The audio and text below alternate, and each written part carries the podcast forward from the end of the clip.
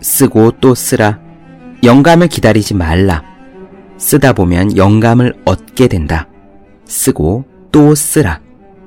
미국 소설가 마이클 크라이튼의 말입니다.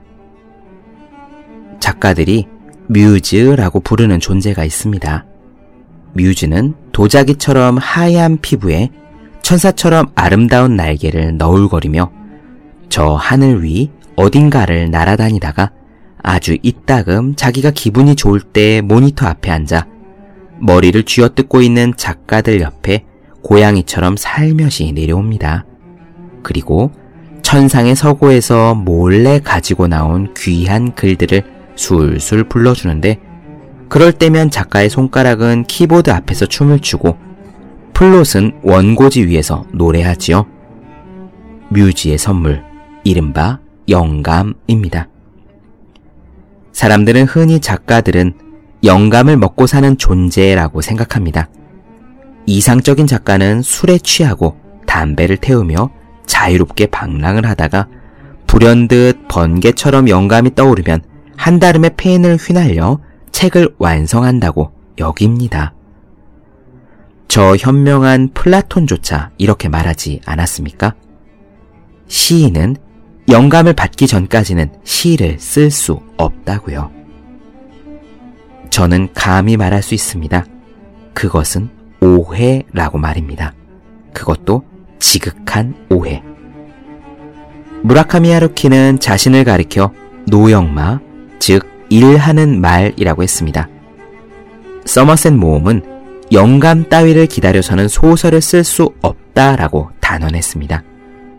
영화 쥐라기 공원의 원작자 마이클 크라이튼의 말을 뜯어봅시다.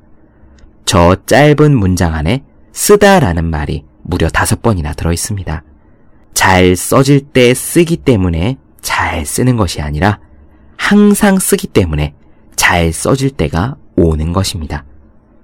위대한 작가들은 그렇게 씁니다. 공부도 마찬가지입니다. 365공 비타민 위대한 작가들이 영감을 얻는 방법의 한 대목으로 시작합니다.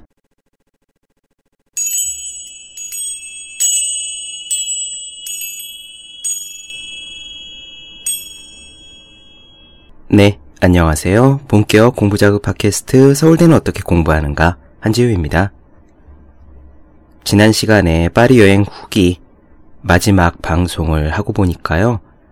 질문을 주신 분들도 있고 제가 미처 다 못 드리고 빼먹은 이야기들이 있더라고요.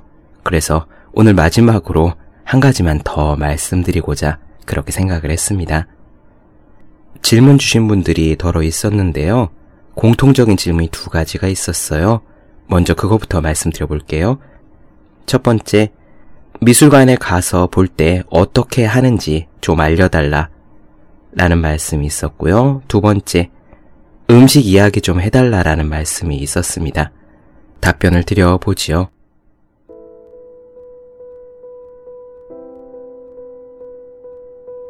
우선 미술관, 박물관 볼 때 어떻게 하느냐? 지지난 시간에도 이래저래 말씀을 드린 적이 있었는데 조금 더 명확하게 제가 하는 방식대로 매뉴얼처럼 조금 말씀을 드려볼게요. 우선 분명히 말씀드리지만 저는 전문가가 아닙니다. 그냥 제가 보는 방법을 말씀드리는 거고요. 참고만 하시면 될 겁니다. 사실 미술관이든 박물관이든요. 제일 좋은 거는 가기 전에 정보를 많이 얻는 것이라고 생각합니다. 관련된 책을 읽던 아니면 유튜브 동영상을 보더니요. 많은 것을 알고 갈수록 좋아요. 이 미술 작품을 대하면 알게 됩니다. 미리 좀 알고 가면 딱 그만큼 반갑다는 사실을 말이죠. 흔하디 흔한 작품도 마치 미술 교과서에서 본 것 같은 그런 작품도 혹은 화가 이름을 들어본 적이 있는 경우만 되어도요. 그래도 그만큼 그 작품에 눈이 더 갑니다. 아예 모르는 사람의 아예 모르는 작품보다는 훨씬 더 눈이 가요. 사람이 아는 만큼 보인다는 말은 미술관, 박물관에서보다 더 적확할 수는 없는 표현이라고 생각합니다. 그래서요, 미술관, 박물관에 가면 어떻게 하느냐? 첫째, 가기 전에 정보를 가능한 많이 얻도록 노력합니다. 만약에 방문할 곳에 고흐든 고갱이든 피카소든 어떤 화가의 작품이 있다라고 하면은요, 그들이 어떤 사람인지 알고 가는 거예요.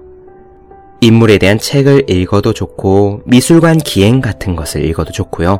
안 되면은 위키피디아에서 사람 이름이라도 좀 쳐보고 읽고 가는 것이 낫습니다. 이 점은 제가 장담 드릴 수가 있는데 인터넷을 통해서라도 한 번 본 거랑 아예 안 보고 그냥 미술관 가는 거랑은요, 확연히 다릅니다. 조금이라도 알고 가면 훨씬 즐겁고 내가 알고 간 만큼 즐거울 수 있는 곳이 미술관, 박물관입니다. 두 번째, 그렇게 해서 일단 미술관이나 박물관에 가잖아요. 그러면 저는 가능한 오디오 가이드를 빌립니다. 우리나라에서 예술의 전당이든 뭐 어디든 전시를 할 때는 가능한 오디오 가이드를 빌리고요. 이번에 파리에서는 한국말 가이드가 있는 곳도 있고 아닌 곳도 있었거든요. 루브르 박물관과 오르세 미술관은 한국어 가이드가 있었습니다. 모네 수련의 방에 있는 오랑주리는 없었고요. 로댕이나 피카소도 없었습니다. 오디오 가이드에 돈을 조금 내더라도 아끼지 않고 빌립니다. 저는 원래 책을 사거나 정보를 얻거나 하는 데는 돈을 아끼지 않아야 된다고 그렇게 생각하는 편이기도 해요. 그렇게 오디오 가이드를 빌린 다음에 이거는 시간이 좀 넉넉할 때 이야기인데요. 저는 원칙적으로 오디오 가이드에 번호가 표시되어 있는 작품은 들으려고 노력해요. 작품에 오디오 가이드 번호가 적혀 있는 그런 작품들이 아무래도 주요 작품이고 의미가 큰 작품들이니까요. 그리고 사실 사람들이 모여 있는 곳은 유명한 작품이거나 오디오 가이드에 번호가 있는 곳입니다. 저는 이번 파리 여행 때도 오디오 가이드가 있는 것은 다 듣는 것을 일종의 원칙처럼 했습니다. 아무튼 우리나라에 사는 전시회 미술관에 갔을 때도 오디오 가이드는 다 들으려고 그렇게 노력합니다. 그렇게 다 들은 다음에요. 세 번째, 오디오 가이드에 내용이 없는 작품의 경우에는요. 슬슬 지나가다가 인상적인 것, 제가 끌리는 것이 있으면 그 작품을 자세히 봅니다. 어떤 작품이 인상적인지는 사람마다 다를 거예요. 저도 왜 그 작품이 저한테 인상적인지 모릅니다. 무언가 이유가 있기 때문에 끌렸겠죠. 그 작품의 색깔이 마음에 들든 스타일이 마음에 들든 아니면 작품이 엄청나게 크든 작든 유명한 작품이 아니어도 무관합니다. 하여간 제 눈길을 잡아 끄는 것이 있으면 저는 그 앞에 멈추어 섭니다. 그리고 어떤 점이 나를 그 작품에 잡아 끌었는지를 나름 생각합니다. 질문을 스스로에게 던져보는 것이죠. 이번에 한 번은 이런 작품이 있었어요. 피카소 미술관이었는데 그림이 아니라 어떤 작품이었거든요. 천 조각이 있었고 나무 상자 같은 것도 있었고요. 못질이 되어 있었고 그 못에 끈이 쭉 매달려 있었습니다. 회화 작품이 아니고 어떤 실험 작품 같았는데 얼핏 보면은 애들 장난 같은 그런 작품이기도 했지요. 천천히 지나가면서 보는데 왠지 그 작품이 끌리더군요. 피카소 미술관에는 한국어 오디오 가이드가 없었습니다. 아니, 오디오 가이드뿐만 아니라 사실 영어도 제대로 안 돼 있어요. 작품의 제목이 다 불어로만 써 있었습니다. 저는 프랑스어를 전혀 못해서요. 귀찮지만 폰으로 계속 구글을 켜놓고 제목을 일일이 확인했어야 했거든요. 구글 번역기는 정말 최고입니다. 구글 번역 켜놓고요. 거기서 작품명으로 된 프랑스 말을 쭉 치면은 우리말로 뭔지 거의 정확히 뜹니다. 그 작품의 제목은 기타였어요. 우리가 연주하는 악기 기타 있죠? 그 작품을 보면서 이런 생각을 했습니다. 피카소는 아마 기타를 보고 기타에서 본질적인 부분이 무엇이냐라고 스스로에게 질문을 했을 겁니다. 그래서 팽팽한 끈과 그 끈을 고정시킬 수 있는 못과 그 못이 고정되어 있는 나무 조각 같은 것, 그것들만 남긴 것이 아닌가라고 생각을 했어요. 제가 나름대로 혼자서 머리를 굴려서 생각해 본 거지만요. 이런 식의 작품을 보면 나중에 제가 글을 쓸 때 그 기타라는 작품의 이미지가 기억날 것입니다. 제가 글을 쓰면서 이 글에서 본질적인 부분은 무엇인가 라고 고민할 때 그 기타의 이미지가 기억날 거예요. 더 버리고 꼭 필요한 것만 남길 때 피카소의 그 기타 이미지가 떠오를 겁니다. 저는 미술 작품을 그런 식으로 보았어요. 이렇게 보기 때문에 시간이 많이 걸리는 편이고, 그래서 미술관, 박물관을 구경 간 것이 체력 싸움이다 라고 지난 시간에 말씀을 드린 겁니다. 이번에는 음식 얘기로 넘어가 볼게요. 파리에서 먹은 음식을 이야기해달라라는 말씀들이 계셨어요. 사실 저의 이번 여행의 방점은 음식에 찍혀 있지 않았습니다. 제가 먹는 것을 워낙 좋아하긴 해서 블로그에 여행을 다녀오면 항상 음식 총정리 해가지고 먹은 음식 사진을 전부 올렸거든요. 다른 것은 쓰지 않아도 음식 사진을 전부 올렸습니다. 그런데 이번에는 사진 정리를 하다 보니 올릴 게 별로 없더라고요. 맛집을 찾아다니지도 않았고 그냥 되는 대로 먹었습니다. 그럼에도 불구하고 두 가지 말씀은 드릴 수 있을 것 같아요. 첫 번째는 빵입니다. 파리의 지인이 파리는 아무 빵집이나 들어가 사 먹어도 다 맛있다라고 얘기했는데 그 말이 진짜였습니다. 빵집이 꽤 많았고요. 우리네 같은 프랜차이즈 빵집이 아니라 다 동네 빵집이었는데 가장 기본적인 빵, 바게트빵, 크로와상 이런 것도 맛있었습니다. 심지어 동네 마트, 슈퍼마켓에서 파는 바게트빵 그것도 맛있었어요. 슈퍼마켓에서 바게트를 1.2유로, 그러니까 우리 돈으로 1,700원쯤 될래나요? 그 정도에 팔았고, 저녁 시간에는 할인을 해서 0.8유로에 팔기도 했습니다. 천원 돈이죠. 그렇게 싼 바게트 빵인데도 엄청나게 맛있었습니다. 왜 이렇게 프랑스의 바게트 빵은 맛있을까 생각하다가 저는 이런 결론에 도달했어요.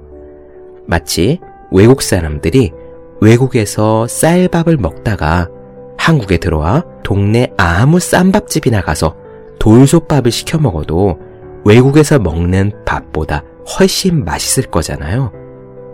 그런 느낌이 아닐까 생각했습니다. 파리 현지에서 먹는 바게트빵 크로아상은 아무데나 들어가서 먹어도 엄청나게 훌륭하고 맛있습니다. 저는 박물관 미술관을 주로 보느라 많이 걸었기 때문에 걷다가 빵집이 나오면은 그냥 들어가서 두어 개쯤 골라서 그것을 먹었거든요. 빵집에서 주문은 어떻게 하느냐? 불어를 전혀 못하기 때문에 그냥 들어가서요. 손가락으로 빵을 가리키면서 this one and this one 이런 식으로 하고 동전을 꺼내서 계산하고 그래서 길에서 걸으며 먹었습니다. 우리나라와는 조금 달라서요. 거기는 길에서 빵으로 식사를 때우는 사람이 많았습니다. 배낭여행족인지 아니면 학생인지 모르겠지만 가방에 바게트를 칼처럼 꽂고 다니면서 빵과 물로 끼니를 때우는 사람도 굉장히 많았어요. 저도 똑같이 그렇게 파리지행 놀이를 했는데 세네 강변에 앉아 빵을 먹었던 기억이 지금 제일 생각납니다. 제가 파리에서 먹었던 음식 두 번째는요, 쌀국수입니다. 파리의 지인이 쌀국수가 맛있다고 추천을 했어요. 포14라는 집인데 똘비악 역 근처에 있습니다. 네이버 블로그에서 파리 맛집 쌀국수 이런 식으로 치면 뜨더라고요. 파리는 사실 시내가 작기 때문에 어디 있더라도 지하철만 타고 금방 찾아갈 수 있습니다. 지하철이 잘 발달되어 있고요. 역 하나하나 사이의 거리가 1분쯤 될까요? 하여튼 파리는 서울보다 훨씬 작습니다. 사실 세네강도요, 한강보다 훨씬 작아요. 아무튼 간에 그 쌀국수 집에서 우리나라에서는 먹어보지 못한 진한 국물 맛을 맛보았습니다. 값도 우리나라랑 비슷했어요. 대짜 한 그릇에 만 원 정도 했던 것 같은데, 식사 시간에는 웨이팅을 해야 되는 유명한 쌀국수 집이었습니다. 저는 오후 3시쯤 갔기 때문에 뜨끈한 국물에 여유있게 먹었죠. 파리까지 가서 웬 베트남 쌀국수냐라고 하실 수 있겠지만요. 옛날에 프랑스가 베트남을 식민지화 했었잖아요. 그 덕분에 베트남 사람들이 많이 들어와 있는지, 베트남 음식이 들어와 있는지, 하여튼 파리에 쌀국수가 꽤 유명하답니다. 파리 여행 가실 일 있으시면은 동네 빵집에서 아무거나 빵, 그리고 베트남 쌀국수를 한번 드셔보시기 바랍니다. 이상이 질문받은 내용에 대한 이야기고요. 제가 못 드린 이야기는 이제부터 나눠드릴 거예요. 잠깐 쉬었다가 파리 여행에 대해서 제가 드리고 싶은 마지막 이야기, 상상력과 불편함에 대한 이야기로 이어가도록 하겠습니다. 조금 쉬었다가 뵐게요.